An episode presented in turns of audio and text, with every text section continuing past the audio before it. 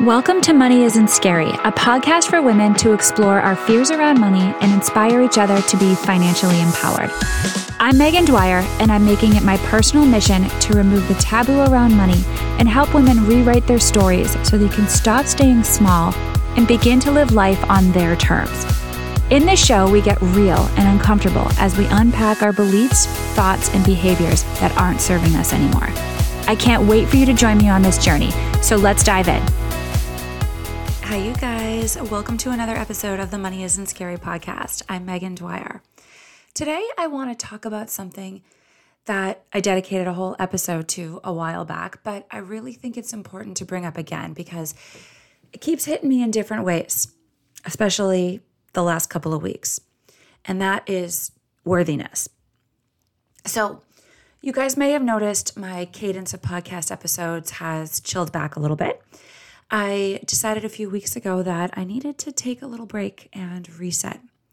I was getting overwhelmed and frustrated and trying to juggle too much with my full-time job and my kids and the podcast, and I was getting frustrated that the podcast wasn't growing as fast as I wanted it to, despite all of my energy that I've been putting into it, right? Doing 2 episodes a week and all these interviews, and it can be a lot, right? On top of everything else. But I was of the belief that the more I push, the more I put out, the more I'll get back.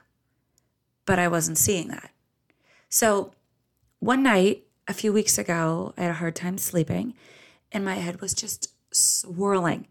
So I got up, and I started to brain dump a little bit. And I love doing this because it just takes what's in my head and it puts it on paper. And it's just so cathartic for me.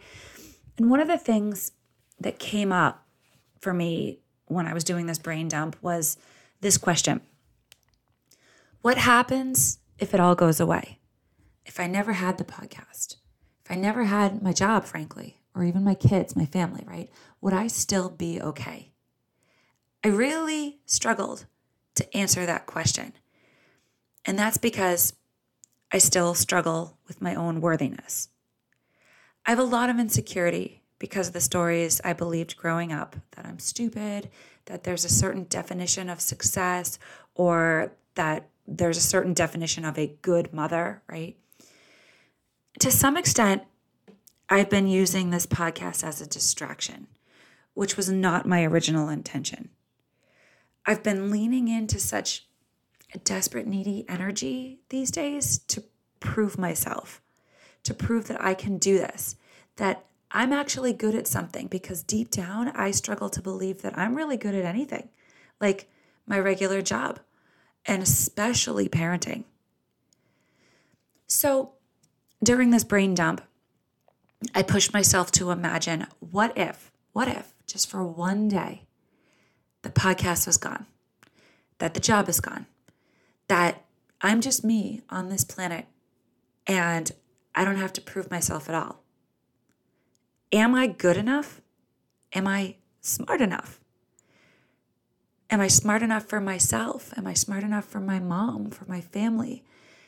Good enough has always been a constantly shifting target for me. I learned growing up that love and acceptance was conditional, unfortunately, right? And I think a lot of us do. When I was a kid, all I wanted was to be seen. I just wanted to get attention. I just wanted to feel validated and heard and not dismissed. I learned quickly that achievements help to get this. So I kept achieving. I kept doing really well in school and checking all those boxes, right? Why do you guys think deep down, I decided to run a marathon? It was honestly to get noticed. Like, I can do something that no one else in my family has ever done. I wasn't told this outright, by the way. This is just the messages that I got. I interpreted, right, that kind of dismissed feeling that I always had as that, right? And this is really vulnerable and raw for me, you guys. So again, I know what's personal is universal, and I cannot be alone here, so I'm just telling it like it is, right?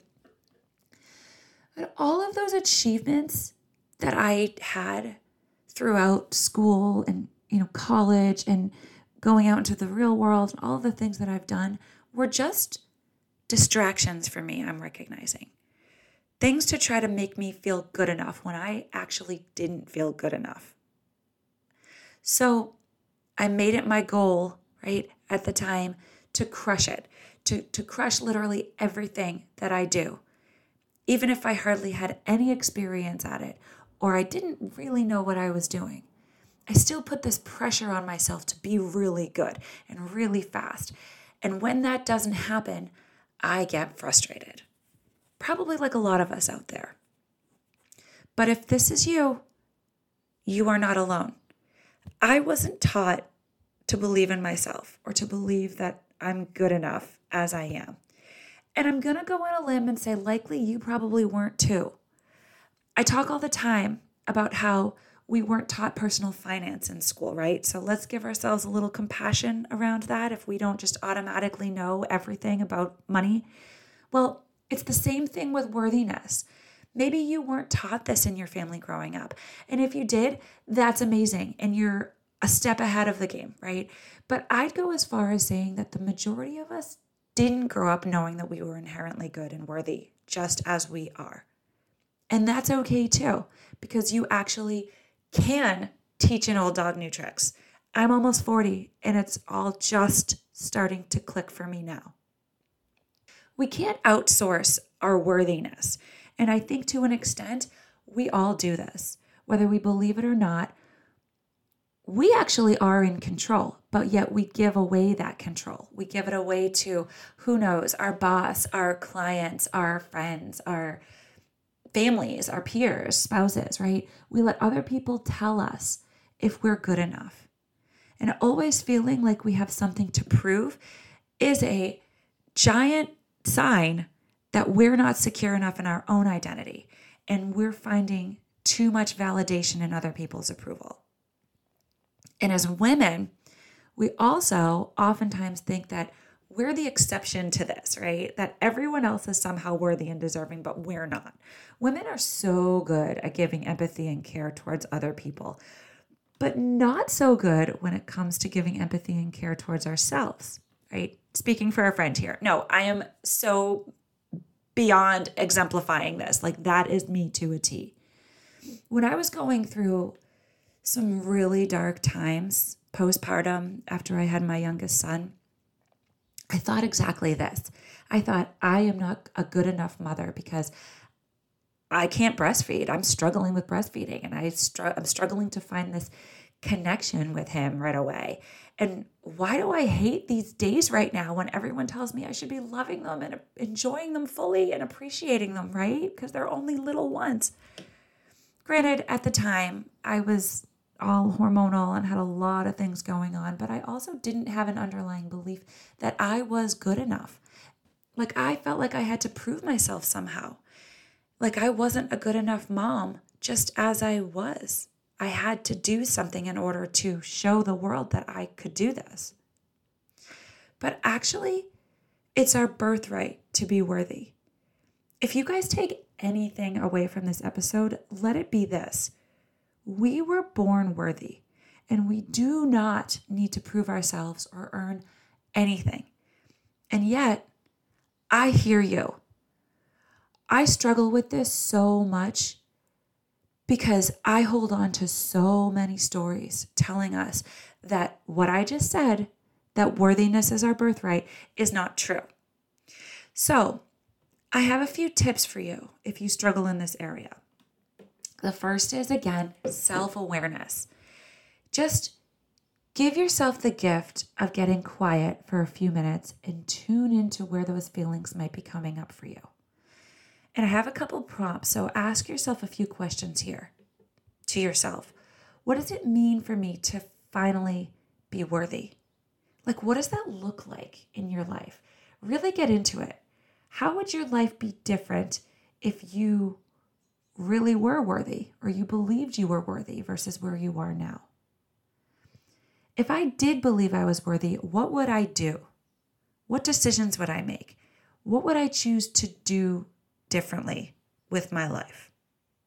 And we need to be really patient with ourselves in this process. We need to recognize that this is a gradual process, and there's going to be a lot of ups and downs and frustrations. So be prepared. Stopping the need to prove ourselves is a practice. It does not happen overnight as much as I want it to. It's not another challenge that I need to overcome, right? Or another box to check on my to-do list. This is layered, you guys, and it takes time to work through. Clearly, I'm still on this journey after many, many years, and that's why I'm talking about it today, because I recognize that we are human and we go through fits and starts, and life doesn't fit into this perfect box where we just flip a switch and everything is different, even though I wish it did sometimes, right? Finally, remember that good enough is a constantly shifting target that we define. Right? So whenever we achieve something, like the example I talked about earlier of running the marathon, I hardly gave myself the chance to appreciate that before I was on to the next goal. So for me, good enough was basically unachievable because the goal was the there, was constantly moving. So I encourage you guys to see where these different pieces show up in your life and where the stories show up in your life, right? In your everyday, and start to dig into them a little bit. Give them a little bit of love, right? And recognize that they're there, but also recognize that we don't have to live our lives with these stories constantly running through us, right? We can choose differently. All right, you guys, thank you so much for listening today. If you liked this episode, please feel free to share it with a friend or someone who you think would appreciate some words of encouragement today. And also, if you listen on Apple Podcasts, go ahead and follow me so you can be in the know about all the amazing episodes that I have coming up. Thank you so much, you guys. I'll talk to you next time.